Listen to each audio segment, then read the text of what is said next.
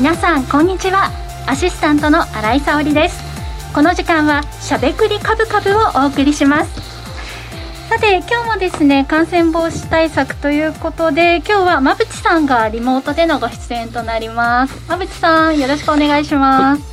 よろしくお願いします。お願いします。はい、そして今日坂本さんはスタジオ、はい、そうですね、珍しくスタジオにちょっとひょんなことであの伺うことになりましたので、はい、はい、あの今日は新井さんと三河川さんと一緒にですねやっていきたいと思います。はい、はい今日はあの坂本さんがいらして、今私はとても心強い 感じで、はい、お送りできるなと思って馬淵さんにもリアルでねお会いしたいな、うん、でもあの皆さんはね今日もあの放送上は YouTube ライブでお顔をご覧いただけるかなと思いますので、うん、はいご安心ください。はいそして今坂本さんから、うん、あの一言ありましたけれども、はい、この後ねゲストで、えー、ゲストもお迎えいたしますので、うんうん、皆様お楽しみにしていただけたらと思います、ねうん、さてこの番組は YouTube ライブでも同時配信をしています。動画配信についてはラジオ日経の番組サイトからご覧いただけます。YouTube へのコメントもよろしくお願いします。この後もじっくりお話を伺います。それでは番組を進めていきましょうこの番組は岡三証券の提供ファンディーノの制作協力でお送りします。さてそれでは引き続き足元の相場について伺っていきますけれどもまあ、相場の厳しい局面、今週も継続っていう感じですかね。そうですね。まあでもね、収書は本当ね、あの収書っていうかまあ今日なんですけど、はい、朝一大丈夫かみたいな話だったんですけど、はい、まあ寄ってすぐね、まあ、戻りを試すような展開になって、えー、そのまま横ばいで引けてくれたので、まあ、まあ、ダウの先物も上がったっていうのもあるかもしれないですけど、はい、やっぱこのね、2万7000割れのその買い安心感っていうのが、うん、まあ今回もあったなっていうところかなと思いますけどね。さすがにこの辺りでっていう感じが。まあそうですね。ただマザーズに関してはね、なんかまた今日もね、はい、下落してますけどね、日経平均の下落がまあ1%弱だったんで、比べると、まあ3%弱下落してますからね。うんさあということで馬淵さんは今の相場、どうご覧になってますか？ちょっと本当に厳しい局面続いてるなというね印象だと思うんですけれどもそうですね、はい、まあ、決算が終わって、なかなかこう上値が重たい状況の中で、まあ、ウクライナがね、一段と入ってきたので、ちょっと厳しい状況かなとは思いますが、その中でも、まあ、値動きのいい業種というかね、セクターもあるなというふうに見ています。うん今日馬淵さんの資料でもウクライナ情勢を受けてというところから資料をご用意いただいてますよね。はいはい、そうですね、まあ、4つの今、私が見ている中で4つの傾向があるかなと思ったので、ちょっとまとめてきました。はい、お願いします。はい。1目ですね、馬淵さんの資料の。はい。はい、2, ページ目ですかね。はい、はいえっと、ウクライナ情勢と今、まあ、不安定な相場が続く中で4つのこう、まあ、相場から受ける印象としてはやっぱりこのコモディティとかあ物価上昇こういうふうにインフレに関係するようなセクターですよね。坂本さんがもともとおっしゃったような、まあ、非鉄金属とか、えー、工業あと商社卸売業こういったところやっぱり良かっただというかウクライナ情勢を受けてさらに底堅くなったかなっていうふうな印象を持っています。で、まあ、ここの寿命がちょっと短いかなと思ってたんですが、この、まあ、地政学リスクを受けて、改めて底堅い動きになっていますが、価格変動が激しいので、まあ、注意が必要かなと思いますが、ここの寿命がまだ伸びているっていうような認識をまず1点目しています。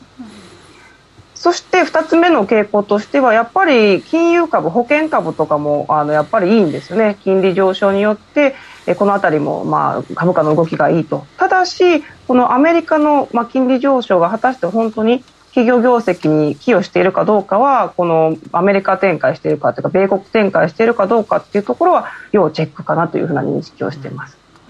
それから、あと、まあ、経済再開ですね。アフターコロナ株は、意外と今、あの、注目されていませんが、結構値動きが良いので、この辺りは後ほど後半で具体的な銘柄とかもご紹介したいかなと思っています。うん具体的な、まあ、銘柄も気になりますけれども、アフターコロナ株、今、値動きがいいっていうのが、ちょっと早いですね。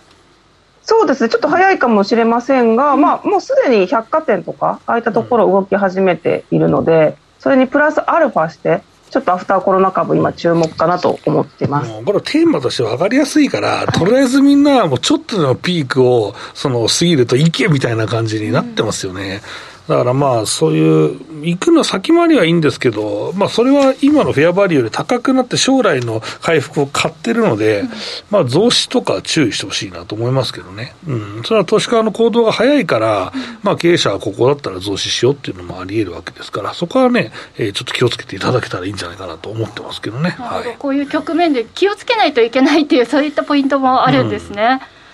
そうですね、あと、まあ、今ちょっとオミクロン株が、まあ、だんだんこう収束に向かいながら、そして経口薬、飲み薬とかも普及していくので、一旦この感染拡大っていうものは、株式相場の中でも終わったっていう認識だと思うんですが、また何かね、新しいこう株が、変異株とかが出てくると、また売り込まれる可能性もあるということは、ちょっとお伝えしておきたいと思います。そして4つ目ですね、はい、まあ、好業績、成長株でありながら、マザーズの企業さんたち、本当に売り込まれていますよね。で、ここ、ちょっと安いからな、安いから買おうかなっていうところでは、まだないのかなと思っているので、ちょっとここはまだ様子見しましょうっていうふうに思って見ています。売り込まれた株、ここを取れたらいいなとは私は思ってしまうんですが、やっぱり買いは危険なんですね。そうですね、まあ、立ち上がり、やっぱり大型株とか、あの東証一部の銘柄たちが立ち上がってきてからでもいいのかなと思って、まあ、本当にちょっとマザーズの下げも厳しいので、簡単にこう、まあ、手をつけるとちょっと難しいというか、あの危険かなと思って、このマザーズの株は見てます。はい、いやウクライナ情勢を受けて、いい影響を受けているところもあれば、ね、なかなかちょっと、ね、やっぱりコロナの影響も。まだまだ受けているところもありますもんね。うん、そうですね、うん、でまあ、あのウクライナのところで今、その非鉄金属とかあ、まあ、金属関連が良かったというところなので、うん、ちょっと銘柄をまとめてみました、次のスライドになります。はい、やっぱり、え住友金属鉱山なんかは、ね、逆行高今してるんですよね、本当にいい値動きをしていますし、その他非鉄金属の東和ホールディングス、あと太陽、えー、太平洋金属とか、うん、こういったところが、まあ、業績も上振れて、え増配も出して、株価もいい、さらに配当利回りもいいというところで、まあ、こういったところに今のところ資金が集中しているなっていうふうに相場を見てます。うん、なんかいいことずくめみたいに 聞こえるんですけど、まあ、市況がね、ちょっとね、はい、まあ、南下してしまうと厳しい、まあ、銘柄群なんですけど、うん、まあ、もともと PR も低いし、再評価的なところがありますよね、この決算で。うん、そうですよね。これ、まあ、ちょっとしばらくこの、まあ、インフレが続くと、まだまだこの株価たちって寿命がもう少しあるのかなって私は思ってるんですけど、どうでしょう、うん、坂本さん。そうですね。まあ、インフレっていう意味で買われるのは結構、その金関係とか面白いなとは思っているんですけど、うん、でも実際これって金利上がると美味しくないというか、まあ、金とかね。ただ、それ、まあ、どっち取るのっていうのはありますよね。普通、まあ、金はね、えー、よく言われるけど、まあ、利子を生まないですから、まあ、えー、この緩和の状況で、やっぱ買われたんですよ。うん、うんだから緩和されていて、まあ、そのずっとされ続けていて、はい、まあ、その貨幣価値が下がるから、まあ、えー、金を買おうねっていうふうな流れなんですけど、はい、インフレになっても金買われないから、まあ、それは当たり前なんだけど、そのインフレになって金買われるのは当たり前なんだけど、金利が上昇してきたのに、うん、えー、金買われるんかっていう考え方もありますよね。だから、まあ、これって、実際今みんなが何を思って買ってるのかっていうのは結構大事だから、まあ結局はやっぱりコモディティ価格を見てりゃいいんじゃないですかねっていう話になりますから、それが織り込まれたら一旦株価って落ち着くのが普通かなとは思うんですね。まあただその物色の対象が、うん、まあ、それと金属鉱山だったらもう金の埋蔵量がこんだけありますよみたいな評価をして買われるような相場になってしまうと別なんですけど、まあね、でも住友金属鉱山はまあ会社の方の IR でも言ってますけど、あの、掘れるんだけど、それを、えー、均等というか、その、相場がいいからたくさん掘るっていうような、えー、経営はしないという話はしているので、だからやっぱりもう掘れる分の、まあ、値上がり益が取れるというような考え、まあ、銅の部分もありますけどね、はい。うん。まずニッケルとかもあるんですけど。うん、企業のスタンスも注目しておかないといけないですね。で、ねはい、まあ、こんな時にセクターといいますか、どういった戦略で投資をしていけばいいでしょうか？うんそうですね、今、ちょっとだけあの坂本さんの視点からお話ししたいのが、今、そのまあ、金が買われて、まあ、ドルがちょっと今売られるというか本来であれば利上げの局面であればドル買いですよね、うん、でも、まあ、どちらかといえば今ゴールド価格が高くなったりとかしてますよね。で一方で仮想通貨売られちゃってますよねかなりね、うん、ああいうふうに今やっぱりこう資金がかなりこう今いいところがどこなのかって常に循環しているなでこの足が速いなっていうことはちょっと認識しないといけないかなっていうふうには思ってます。でその上で、まあ、この延長線上にあるんですけど、まあ、以前から何度もお伝えしてきていますがやっぱり卸売業の方々、まあ、やっぱりいいんですよね。まだ株価いいなっていうところで、えっと、前回からの、えっと、資料からちょっとアップデートした次のスライドになりますがこちら、えっと、各企業さんが何をしているかっていうものを付け加えました。で、株価の状況がまだいいというか、売られていないというようなものを一覧にまとめました。やっぱりそうですね、商社株がいい流れもありますので、こういう地味な卸売業もまだまだ注目なのかな。さらに配当利回りも高いというところで、引き続きここをまだ注目をしています。そして今後のスケジュールのおさらいをあそうですね。はい。いただきたいと思います。日本とアメリカでちょっとまとめてみました。はい、年間スケジュール12月までをまとめましたが、まあ、まず日本ですよね。日本はそうですね、えー、大規模予算が組まれるのが4月ぐらいで、ここで後ほども銘柄とかもご紹介したいと思いますが、国土強靭化にちょっと期待を今しています。さらに4月におそらく日銀のね、あのリフレ派と言われている方々の人事異動の報道がこの辺りで出てくると、ちょっとまた株価荒れそうだなっていうふうには思って見ています。そして5月に、まあ、3月の決算がまたピークがあるので、まあ、この辺りでね、いよいよ本当に底入れするんじゃないかなというふうに、まあ、全体相場としては考えています。そして、まあ、7月ですね、参議院選挙があって、おそらくここで、えー、まあ、自民党を大半取れば、自社株買いと金融所得課税、そして四半期開示の見直しがあるので、ここはやっぱり要注意かなと思っています。そして実際に、まあ、4月頃に報道されてな、7月に日銀の人事があるので、ここもやっぱりしっかりとちょっと情報をキャッチしなければならないのかなと思って、まあ、年末にかけてはこんな見通しを出しています。で、海外はもう全部 FOMC ですね。この FOMC3 月の、まあ、15、16で、えー、利上げが何パーセントで年年間何回するのかっていうところのメッセージ性が、まあ、要注目ですし、この後これだけ FOMC がある中で、まあ、利上げがその度ごとにされるのかどうか、そこにまあ注目をしていかなければならないのかなというところで一旦はいスケジュールをまとめました。はい。そして11月中間選挙などもということで、はい。はい影響が今後のこのスケジュールからどういうふうに出てくるのか、うん、また、えー、追いながらその都度解説していただきたいと思います、はい、それでは続いてはこちらのコーナーです。坂本慎太郎のマーケットアカデミア。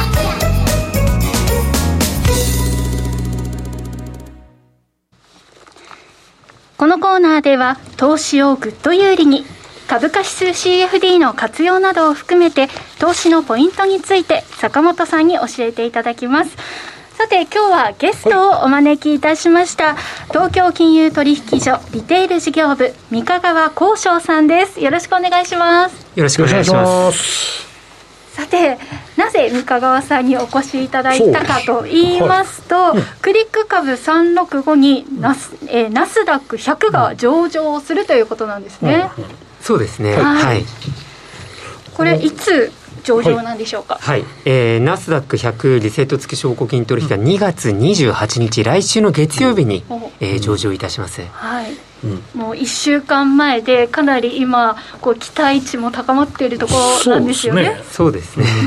これってあれなんですよね。ナスダックから正式ライセンスを取得しているんですねこれは。そうですね。はい、はい、ナスダック社から正式なライセンス取得しておりまして、うんうんうんうんそのため、あのー、ちょっと画像なんで、音でお伝えできないですけど、タイムズスクエア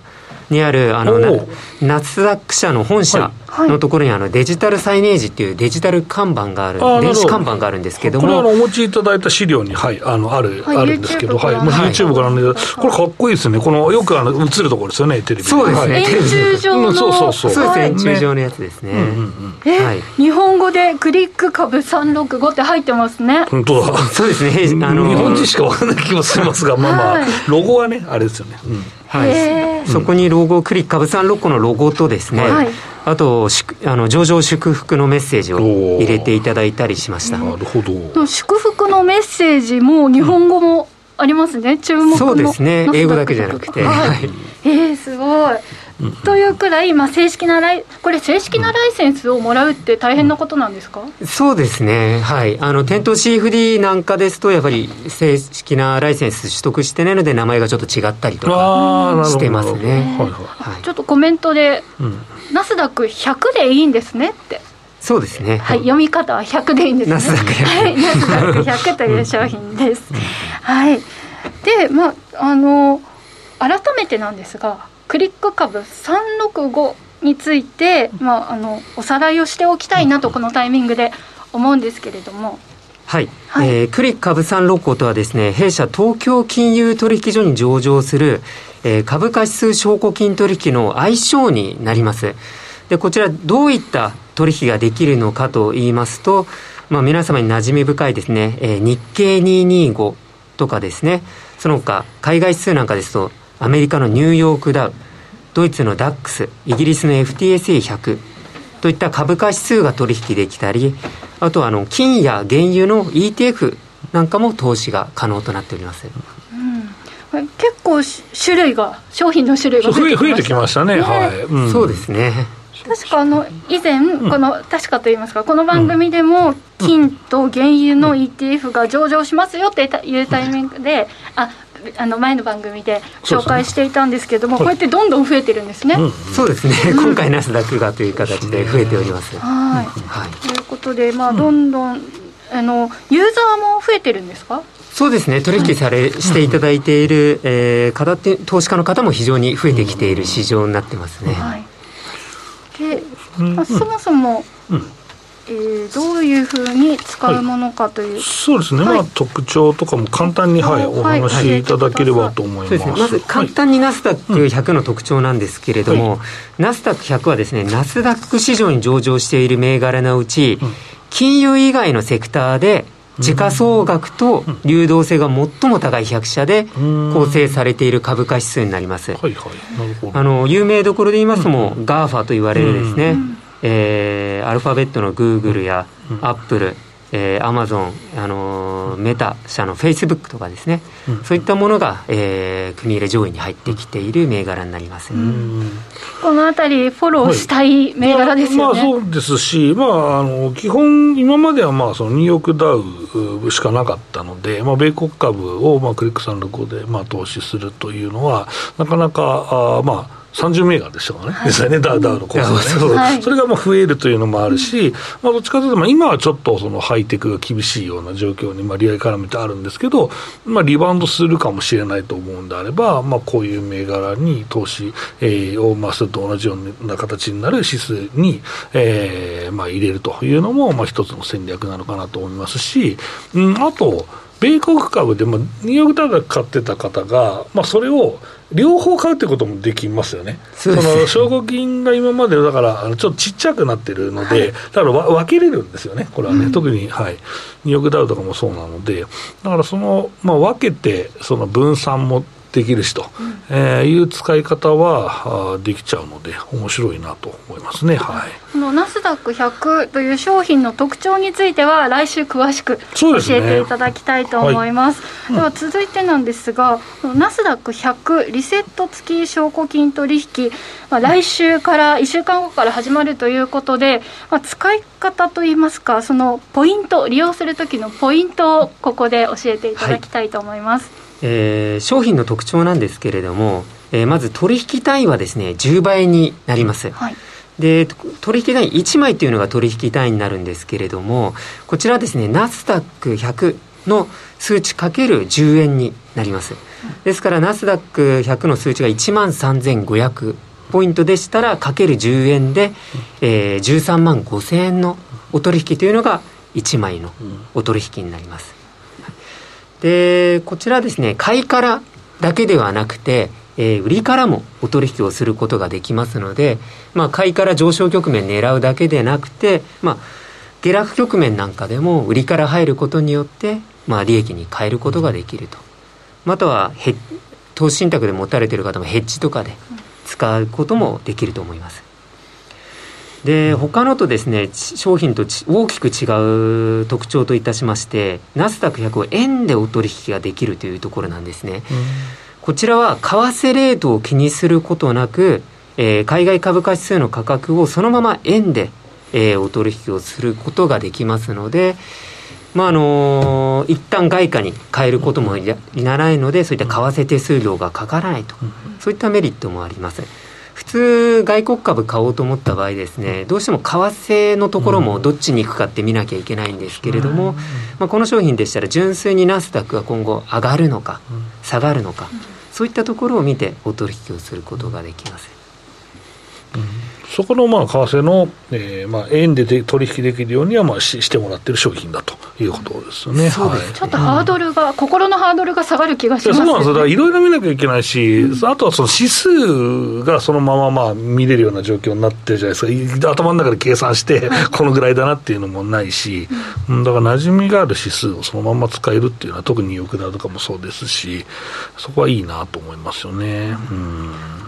そして取引時間も結構長いですよね、うん、そうですね。朝の8時半から翌朝の6時まで、うん、でサマー米国がサマータイムの時は翌朝5時までになりますので、まあ、あの現地のそのナスダック市場のクローズ時間まで、うん、えー、お取引できるというところになります、またあの日本の祝日もですね、えー、海外マーケットは動いてますので、まあ、あのクリック株産ロコでも、えー、取引ができるという特徴がございます。あと最後レバレッジ取引というところが、あの可能でして、はい、えー、取引金額のですね20分の1程度の証拠金の預け入れでまあ取引ができると、まあ、具体的に言いますと先ほど取引単位1枚13万5千円ぐらいですよとい。うお話させていただきましたが、こちらの本日ですね、クリック株三六のホームページで公表されてるんですけど、来週の、えー、証拠金基準額としまして、えー、6150円最低入れていただければ、この13万5千円分の取引ができると。ですので、レバレッジ倍率でいうと、最大約22倍ぐらいですね。まあ、ここはあのレバレッジ倍率はご自身で調整できますので、はい、例えば13万5千円の取引に13万5千円入れたら、レバレッジは1倍ですし、6万円ぐらい入れて投資すれば、レバレッジは2倍ぐらいになりますので、ここはあのご自身のリスク強度に合わせた形で、あのレバレッジは調整していただければと思います。はい、いやなんかねあの証拠金も6000円台で今のところはできるということで。だからねあのちっちゃい額でできるので、うん、だからまあ分散もまあできますし、あとはまあでも僕は6550 円でやるのはちょっと危ないので、まあ、もう少しね、はい、あの賞あの賞金入れていただいて、うん、まあ、じっくりお取り組みいただくっていうのはね、まあ、一番いいのかなと思いますけどね、はい、今証拠金の話が出ましたけれども、証拠金の、あこれは、まあ、皆さんご覧いただければということですかね、5ページ目の資料は。はい、まあ、これはだから変わっていくということには、はいなるんですけど、まあ、うん。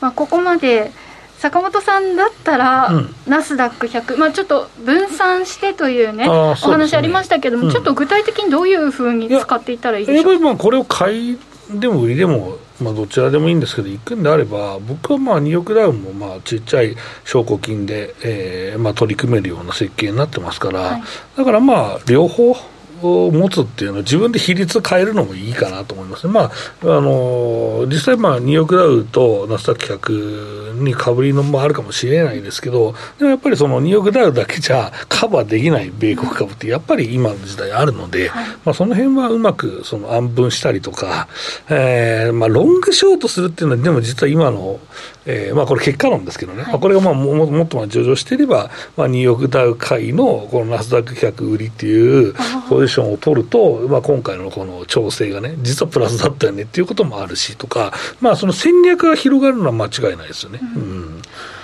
馬淵さん、はい、坂本さんからも戦略が広がるねっていうお話ありましたけど、うん、さんだったら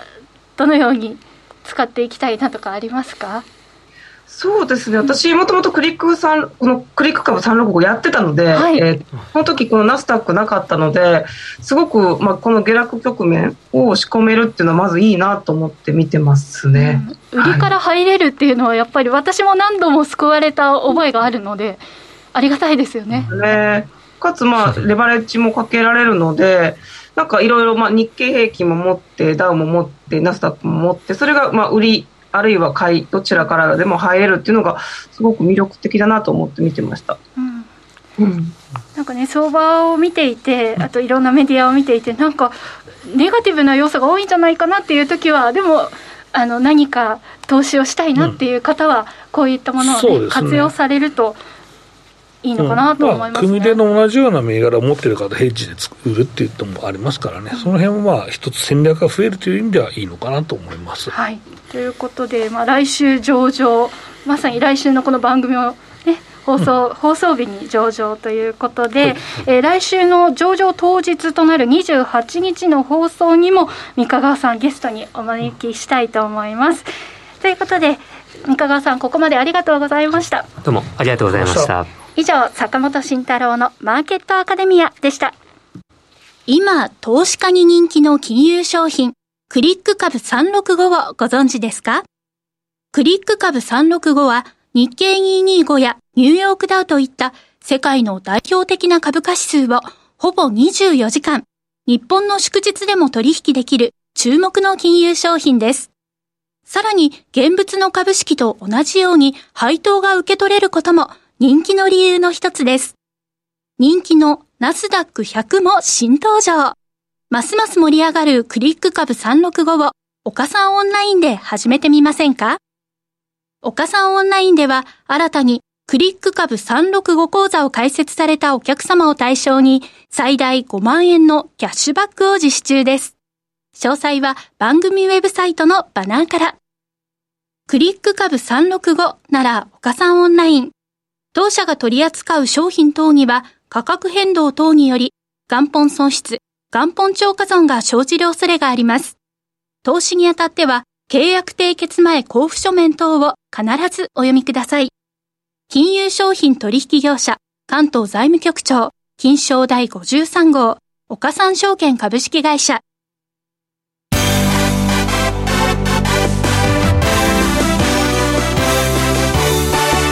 口真理子の10分で教えてベンチャー社長。このコーナーはこれからの日本で活躍を期待される起業家ベンチャー社長に焦点を当てていきます。これからの成長企業のキーワードが分かれば投資の視点としてもきっと役立つはずです。今日は株式投資型クラウドファンディング最大手のファンディーノで紹介しているベンチャー企業マーケファン株式会社代表取締役、アニール・クマールさんの登場です。アニール・クマールさんとはお電話がつながっております。それでは、馬淵さん、よろしくお願いします。はい、アニールさん、よろしくお願いします。よろしくお願いします。よろしくお願いします。よろしくお願いします。とえっと、企業にとって今デジタルマーケティングって欠かせない時代になってきていると思うんですがアニール・クマールさんは IT 大国と言われるインドとそして日本での技術開発の経験が豊富にお持ちなんですね。で高いスキルを持ってマーケファンを創業されました。そして誰でも簡単にマーケティングを自動化できるそんなサービスを展開されているんですがアニールさんどんなサービスなんでしょうか？えっとですね、我々がですね、あの企業のマーケティングの課題を、えー、解決するために、えっと、MRA、マーケティングロボティクスオートメーションという新しい技術をですね、えー、解決して、えっとまあ、マーケティング DX プラットフォームを、えー、開発してます。えっと、今までのマーケティングのやり方をですね、えー、デジタライゼーションにして、えー、変革することが、えー、マーケティング DX です。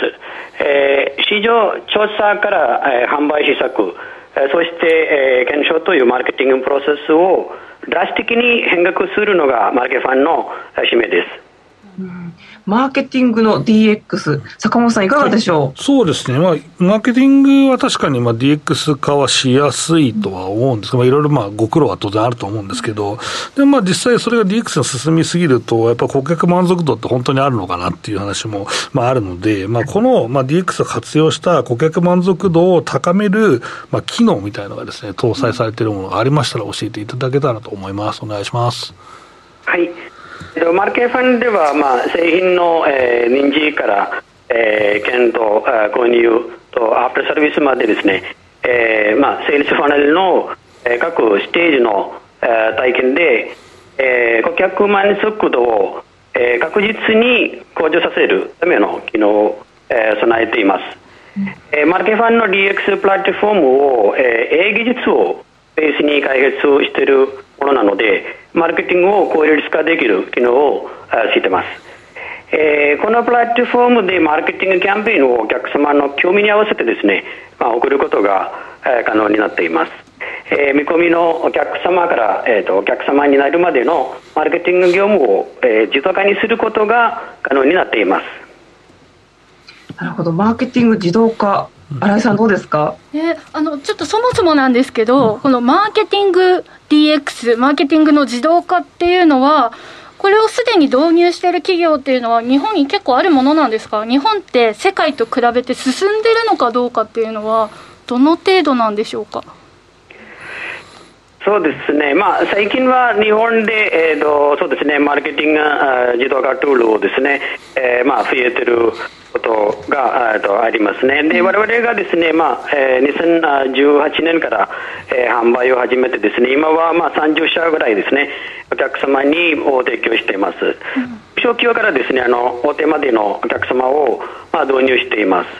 えー、これから、まあ、MA を使ってない小売りのお客様へのですね販売を増やしていく予定です。また海外展開も考えてます。うん、じゃあもうね、これ、マーケティング自動化できて、そこが楽になって、そして生産性の向上にも、ね、先ほどありましたつながっていくっていうのだったら、導入したい企業もさらに増えていきそうですよね。ね、はい。うん、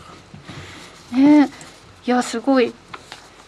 マーケティング、一番こう企業にとって難しいというか、肝になるところだと思うんですが、はい、そんなところが自動化できちゃう時代なんですね。そうですね、うん、はいまあ、なかなかね、データとかを集めるのが大変だったりして、活用が難しいですからね。はい。はい、えっと、アニエさん、えっと、現状、今後はどのぐらいの企業導入をイメージされているのかっていうのを教えていただけたらと思います。お願いします。そうですね、我々はちょっと来年までですね、まあ、配給者までをですね、えー、まあ、販売をしたいたいと思います。100社ですか、うん、はい、100社ですね。今、25社、30社ぐらいですので、そこから100社ぐらいまで伸ばしていくっていうことなんですね。そうですね。今やっぱりコロナでかなりこの e コマースですよね、この市場が拡大したと思うんですけど、このあたりのこのマーケット環境、e コマースとこうマーケティングのこう市場環境と教えていただいてもよろしいですか？そうですね、まあ、COVID の影響で今、ネットショッピングする人が、まあ、非常に増えています。まあ、これは若い人だけではなく、えっと、今までインターネット、まあ、使わなかったあのシニアの人もですね、まあ、オンラインでショッピングを、するようになっています。えーとまあ、その中でたくさんの企業が EC でのビジネスを始めており、まあ、EC のマーケットは急速に拡大しました。その結果、えーまあ、その結果ですね、あの EC ビジネスの競合は増えており、まあ、より EC での CX やマーケティングが重要になっています。えー、そこで、まあ、EC 体験を良くするために EC サイトでの、まあ、検索結果を、まあ、最適化する A 検索エンジンを開発しました、まあ、このサービスをですねあの日本日本の大手の小売りのお客様があ、まあ、運用を始めて実際に検索からの売り上げを増やしています、まあ、去年は EC 業界の、まあ、ディマンドに合わせてですね、えー、開発を、まあ、進めてきたのでえーとまあ、今年からまあ成立をまあ強化していくことを考えています。うんなるほど。なんかこのまあ、マーケティング自動化ツール導入したい企業さんたくさん出てきてると思うんですが、ちょっと高いようなイメージがあるんですけど、御社はどれぐらいからこう導入できるんですか、マーケさん。えっと、我々のまあ DX プラットフォームにはですね、あのまあサービスによってちょっと価格も変わってくるんですけれども、大体がですね、あの平均でまあ5万円、月5万円からですね、利用できます。これマーケ、マーケティングで月5万円からってかなり安いんですよね。うん、まあ安いでしょうね。うん、まあ多分どのぐらいの人数が使えるかとかいろいろ機能とかもあると思うんですけど、うん、はい。えー、もう10倍ぐらいするような会社もありますからね。うん、えー、じゃあそれだけコストも削減できる、ということなんですね。うん、ね、すごい。はい。はい、はい、メン、うん。あ、それど、どんなようなメンバーで運営されてるんでしょうかっていうのもお伺いしてもいいですか、うん、お願いします。はい、えっ、ー、と、我々はですね、まあ、マネジメントチームには今、二人の、まあ、社外投資メ役が、まあ、います。あと、セールスとサポートは、まあ、日本で、開発チームはですね、インドにいます。うんああ、インドにいらっしゃるんですね。へえ。本場っていう感じがしますよね。ねうん得意な方多そうですね。もともとインドで技術者だったんですか、アニールさんって。あそうですね、私はもともとエンジニアでですね、あと、まあ、日本で、えー、2000年からですね、あの IT の開発をしてます。はい。あと、日本で上場した、まあ、あの、スタートアップで CT をやってですね、まあ、この後は、あの、マーケファンを開発、まあ、まあ、商品を開発して、会社を作ったって、そういう事例ですね。やっぱり自分でこう創業して自分で会社を作ってマーケティング事業をやりたいっていう思いが強まった背景とかってあったんですか？そうですね、まあ、私にしてもですねあの中小企業がですね大きくするために、えーまあ、マーケティングが非常に、えー、大事と思ってですね、えーまあ、この商品の開発をしてですね、はい、あのあと AI とかこういう、まあ、技術も非常に好きだったので、えー、ビッグデータとかですね、まあ、これを使ってマーケティングをやっていきたいと考えてますね。はい。このマーケさんのこのサービスっていろいろまあ中にツールがまあメメールを自動で送れるとかいろんな機能があると思うんですけど、まあ、具体的にどんな機能があるとか教えてもらってもいいですか？はい。えーと、我々の、まあ、この DX プラットフォームにはですね大きく3つの、まあ、サービスがついてます、まあ、1つが MA サービスですねマーケティングオートメーションツール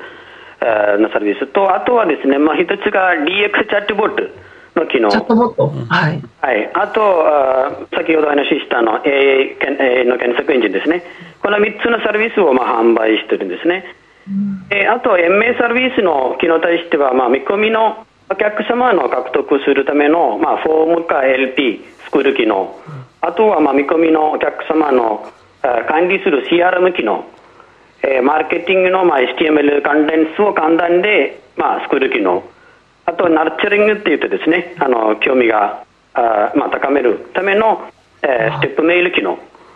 えー、あと見込みの高いお客様を見つかれるスコーリングの機能も知ってます。まあ、DX チャットボットの機能としてはですね、えー、ウェブからまあよく問い合わせに来る質問とかをまとめて登録して、チャットボットで自動で対応することが可能になっています。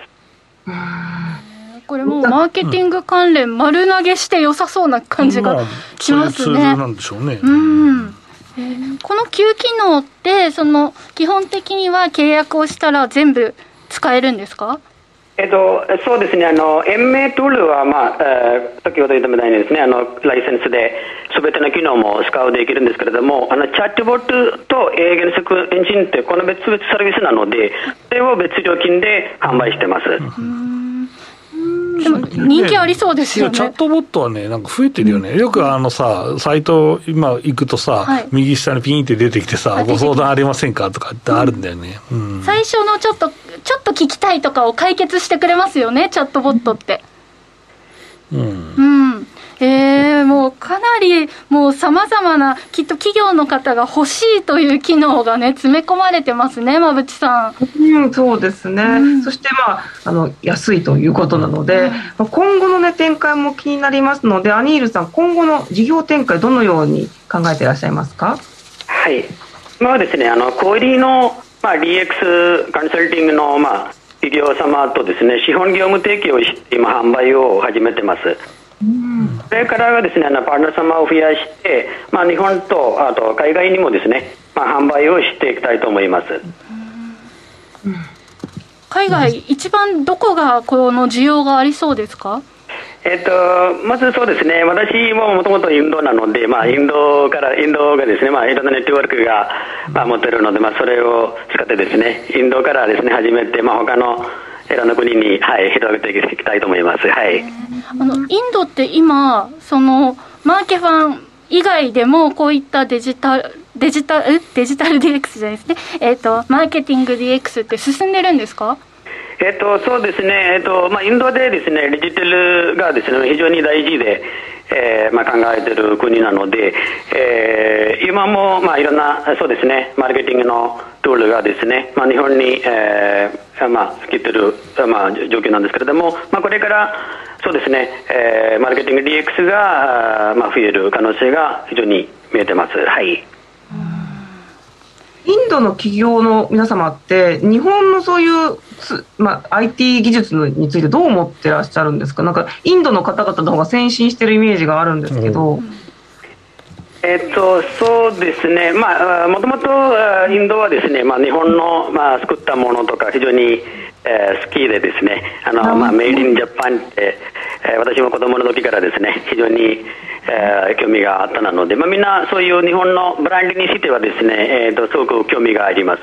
はい、IT もそうですね最近はいろんな日本のあ、まあ、プレイヤーがですねインドに大きなプロジェクトに入ったりとか、はい、それもありますね。うん。なんかそう聞くと嬉しいですね、日本とイン日本とインドのこうつながりが、このサービスからもさらに深まっていくような感じもしますよね。はい、ということで、あの、アニールさん、ありがとうございました。かなり、あの、コメントもですね、はい、インドの技術者の方は優秀だよねというコメントもあります。うん、やっぱり皆さんそういうイメージありますよね。うんね、はい、はい、ということで多くの企業にね受け入れて、さあの導入されていくのではないかなというのを感じました。アニールさん素敵なお話ありがとうございました。ありがとうございました。ありがとうございました。さて来週はですね、えー、ホビモ株式会社の小林義則さんに登場いただく予定です。ということでここまでアニール・クマールさんそして馬淵さんありがとうございました。ありがとうございました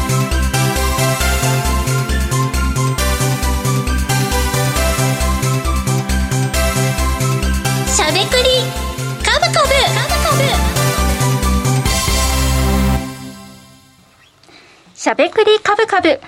株式投資についてしゃべりまくるというコーナーです。さあ今日のテーマはですね、決算発表総括でしゃべくりカブカブです。はい、先週もね、来週は坂本さんに決算の、ねうん、はい、総括をしていただきますというふうに予告していたんですが、うん、はい。意外にね、業績良かったよねっていう話で、まあ、予想通り情報修正もあったなと、まあうん、いうところでございます。はい、えっ、と、僕の資料の4ページをですね、YouTube の方見ていただけたらと思うんですけど、お願いします。えー今期の日経平均採用銘柄業績予想という資料ですね、うんはい、そうですね。はい。えっ、ー、と、こちら、まあ、見ていただくとですね、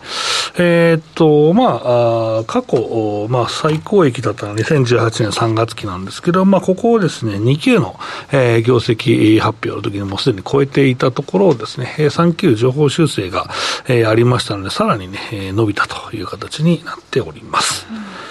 えー、まあそんな中でですね、まあどういうですね、セクターが実際情報修正したのかというのは、えー、その次のページね、えー、見ていただけたらと思うんですけど、えー、で、まあ目立ったところはですね、まあ、あそうですね、商社とかですね、はい。まあ今日は馬内さんの話もね、冒頭ありました通り、えー、商社とかね、えー、ありましたし、あとは、そうですね、うん、まあ運輸物流ですね、はい。えー、ここはまあ、あの、船株がね、えー、入っておりますから、まあ、ここの部分が、えー、情報修正して、えー、まあ、増えたと、えー、いうことですね。えっ、ー、と、それ以外はですね、エネルギー資源ですかね。はい。まあ、昔の、あの、国際石油定石、開発定石ですね。まあ、ここ、えー、の、まあ、業績が良かったということなどなども、あ、りましてですね、えー、この業績予想が上昇しているということになりました。えー、そうですね。まあ、進捗を考えると、まだね、日本株非常に、えー、いいので、あの、まだまだですね、えー、この着地はね、4級の着地は上だと僕は思っています。うん。えー、なので、まあ、その着地が上なんですけど、実際のところ残念ながらね、えー、この日本株の評価っていうのは3級までなんですよ。うん。えー、えー、じゃあなんでこれ4級の業績って意味ないのっていう人がね、結構いると思うんですけど、もう4級の業績発表が出るときは、もう次の、年の年度のですね、はい、業績予想が出てるので、みんなそっち見るんですよ。えー4級がかわいそう、うん、そう、4級かわいそうなんですよ。はい、だから、なんかさっさともう常習でしとけよみたいな話にですね、うん、ななるんだけどね。うん、でも、あの、情報修正を急がない企業もやっぱいっぱいあるってことですよね。まあ本当は急がなきゃいけないんだけどね、これね。へえ。どう捉えたらいいんでしょうね、そのだからそれがその次の期までいいよねっていう話であれば、まあ、それはそれでいいんだけどなっていうところなんですけど、なかなかそれがね、許されない状況にあるわけですよね。うん、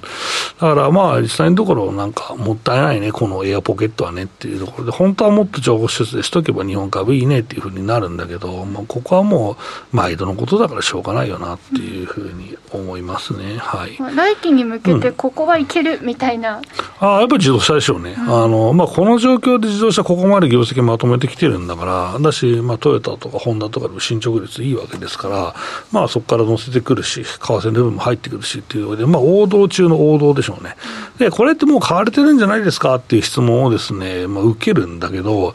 うん、まだまだじゃないかと、まあ、業績の伸びこんなもんじゃないぞと思ってますから、うん。で、織り込まれてないそう。で、何の根拠があって君はそんなこと言ってるんだねって言うんですけど、はい、まあ、実際今、ね、自動車を注文しても、まあ、納期がすごい長いし、で、この、えー、1、2年、コロナ禍で車が買えなかった人の乗り換え需要っていうのは、もう長い間かけて出てきますから、実際リーマンショックの時のその自動車の、えー、その、まあ、買い控え、して、まあ、中古で粘った人とかの、えー、新車の買い替え需要って2018年ぐらいまで薄くずっと乗ってきてたんですよ。えー、そん続くんですね、うん、そう。だからそれはまあ続くだろうと、まあ、最後の方はね EV になっちゃうかもしれないけど、うん、でまあ日本車日本メーカーは EV 弱いからだめだよねっていう評価にはならないんじゃない？とりあえず。うん、だし、まあ、EV が売れてるからこそ儲かるっていう理論が僕はいつも言ってるんだけど、まあ、EV 高いから、まあ、ガソリン車の値段上げてもね、まあ、そんなに違和感ないよねと。でそうすると利益率は向上するよねとなるので、まあ、今期の業績が、まあ、あんまり生産ができない状況であっても、これだけの利益を確保できるという背景は、やはり EV を含めた値上げなんですよと、えー、いうところですね。で、まあ、実際のところ、この完成車メーカーが儲かってると、この意外とね、えー、部品メーカーにとって甘いんですよ。あのトヨタとかも、まあ、厳しい時期はまあお願いみたいな感じで、えー、まあ、いろいろね、えー、まあ、部品を安く提供していただくようにですね、えー、動いてると思うんですけど、まあ、これだけ利益が出ていると、まあ、ロームとか苦しいのは分かって残業させてたくさん挽回せざしなきゃいけないのは、えー、部品の方もね、そうだと思うんで、だからそこは意外とね、あのまあ、柔軟にね、えー、対応してもらえるんじゃないかなと思っているので、部品メーカーも、まあ、大幅にね、EV 化による、まあ、えー、売上利益の減少っていうところじゃないメーカーは、まあ、かなり業績良くなると思いますよ。来期、半ばから後半にかけて。うん、だからそこはやっぱり取りたいですよね。だし、もともとの PR が低いので、そんなにまあ下落リスクないと考えると、まあいいんじゃないないかなと思ってますよね。まあ、この下落局面でも自動車メーカーはある程度、まあ、下落率そんな大きくないなというのがありますから、うん。えーと、まあ、そんなのがまあありまして、まあ、業績は実際情報修正ありましたということなんですけど、まあ、その、まあ、225の中でじゃあ何いいのっていうのも自動車の話をここでしてしまうと、えーと、芸がないので、まあ、銘柄持ってきて 8, 8ページなんですけど、はい、皆さんお待ちかねかと思います。いや、これね、またかよってなってしまって、まあ、これね、馬口淵さんの資料とね、かぶってるんですけど、まあ、当日がね、あの、地理合わせしてるからしょうがないんだけど、で、なんかそれでなんか待ってたら、なんか北浜先生も同じようなこと言ってて、これが、どんだけ太平洋金属人気なんやっていう話でなってですね、なんか、あの、これって俺の資料カットしてもらった方がいいんじゃねえかなとか 思ってたぐらいなんですけど、いや、でもこのね、相場でこの急角度のこれチャート見れるから見てくださいよ、これ。こんなんにならないでしょ、普通はね、これね。あていうか、あの、僕も、まああれですけど、馬淵さんもこのチャートに引き寄せられて、俺もちょっとこれ資源書いとこうって感じでしょ、どっちかっていうと、これ。おっしゃる通りです。ですよね、これね。うん、すごいチャートですね。そう。まあ、ただまあ、ここはずっと続くかどうかわからんから、もう僕はこれがいいっていうわけで、紹介なんですよ、はい。はい、で、あの、まあ、北山先生もね、もうこれお話しされてるわけですから、これは。はい。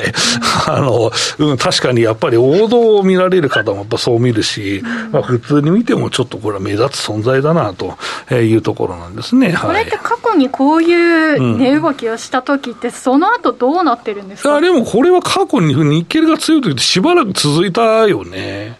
うん、まあ過去、いつだこれ、すげえ前です。十何年前とかの相場とかもそうだし、そう、リーマンの前もそうだし、うん、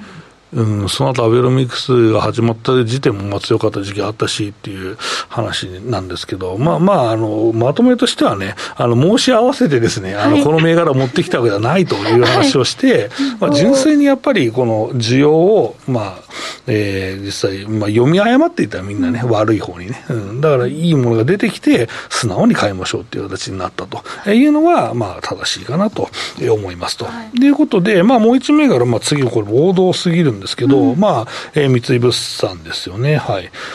えっ、ー、と、まあ、こちらもですね、勝者が強すぎるぞという方がですね、最近いて、まあ、確かにこのインフレ対応みたいなのも勝者強いし、あとはまあ、権益をね、持って資源、えー、の権益を持っているので、まあ、そこの部分の業績も乗ってくるというのもあるんですけど、意外とですね、えー、まあ、この勝者の見直しっていうのが実は起こってんじゃないと。まあ、バフェットさんはもっともっと前から買っとるな、みたいな、お前ら俺の上買えよ、みたいな話だと思うんですけど。ね、あったよね。だから、えー、配当もさらに増加して、買った時からの配当利回りって、まあ、買った時確か5%、4、5%だったはずだから、もっとだから上がってるわけですよ、今、増加されてね。ねそうそうそう。うん、だから、だから結局その、あの、なんだろうな、まあ、えー、っと、三井物産を含めた商社っていうのは、実はの小幅な情報修正を各社していたと、えー、いうのもあって、まあ、ただこのいろんなトレンドとかもね、いろいろあるんですけど、意外とね、業績が評価されてるっていうのもあるのかなというふうにしてまとめようかなと思っておりますけどね。素直に受け止めていいってことなんですね。はい、うん、まあ、素直にようやく受け止められたねっていうところなんじゃないですか。うん、うん、うんうん。これ、馬淵さん、はい、やはり太平洋金属、馬淵さんの、まあ、見解といいますか、あの挙げられているということで、はい、そうですね、先ほどの冒頭でご紹介した、はい、まあ、インフレ株っていうんですかね、うん、その枠組みの中で、特に値、ね、動きが良かったので、やっぱり持ってこざるを得なかったし、はい、実際、まあ、業績を見ても、まあ、黒字浮上で、うん、えねつ年通年間、えー、通期の見通しも黒字浮上見通しなので、うん、やっぱり業績もいいんですね。なので、はい、みんなそこに注目したんだと思います。はい、そしてアフターコロナ株、この値動きがいいよねっていうことだったんですけれども、そのあたり、お願いします。はい、あ私ですね、私はじゃあ、13ページですかね、スライドの13ページからちょっといきたいと思いますが、こちらはまあちょっと事例紹介ですね。あの本当に、えー、経済再開の銘柄が今、この株式相場の中でも立ち上がっているという事例をちょっと持ってきました。はいでまず、テイクアンドギブニーズと塚田グローバルホールディングスなんですが、どちらも、まあ、ウェディング系の企業になります。でここずっとまあ四半期ベースのあの推移の業績も持ってきたんですが、結構赤字が続いてますよね。うん、そこから直近黒字浮上を今してます。で、えーまあそ、そこからですね、この今株式相場厳しい中で、この2銘柄とも立ち上がってるんですよね、こんな風に、密かに。というところで、やっぱり経済再開かけるこの黒字転換みたいな銘柄って注目されているなっていうのが確認できるかなと思ってます。うん、でそこからじゃあ、もうちょっとすでにこれ上がっているので、ここじゃなくって他にどこがあるのかなっていう出遅れ感のあるところをちょっと探してきました。はい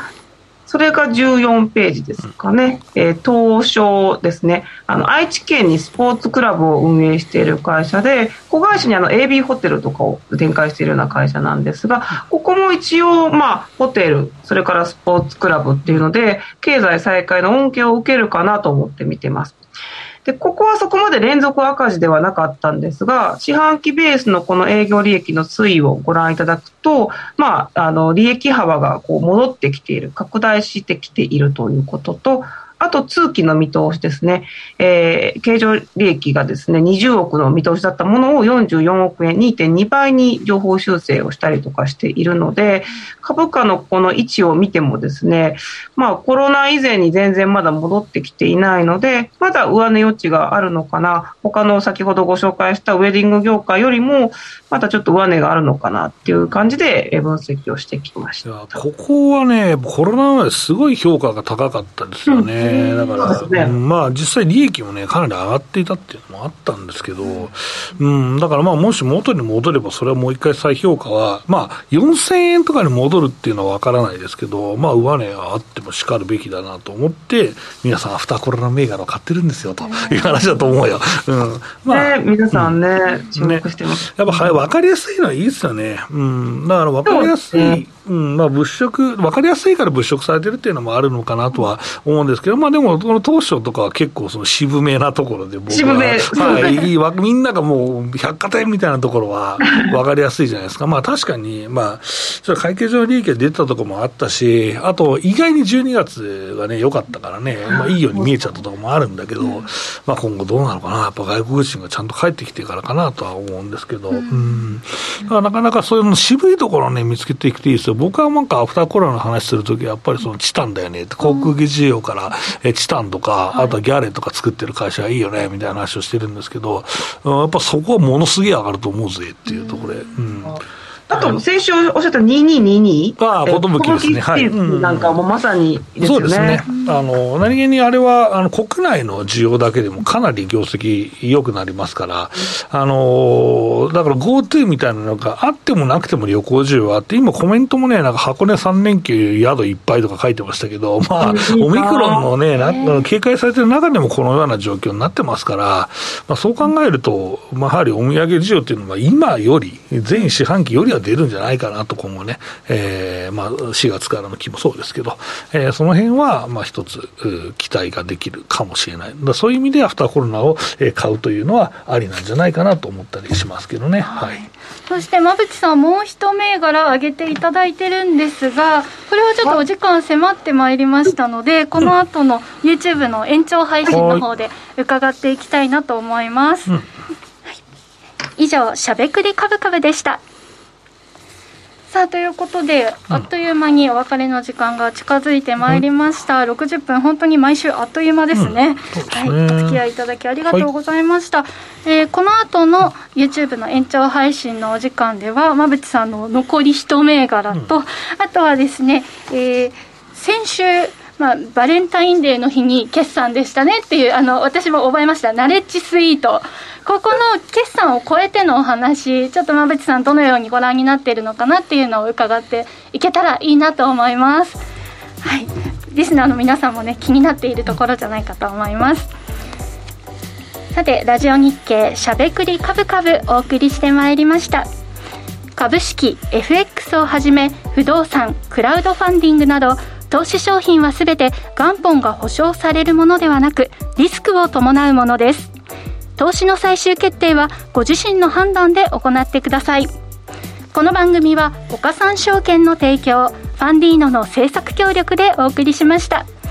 それではリスナーの皆さんまた来週。この後は YouTube ライブでの延長配信です。コメントもお待ちしております。引き続きお楽しみください。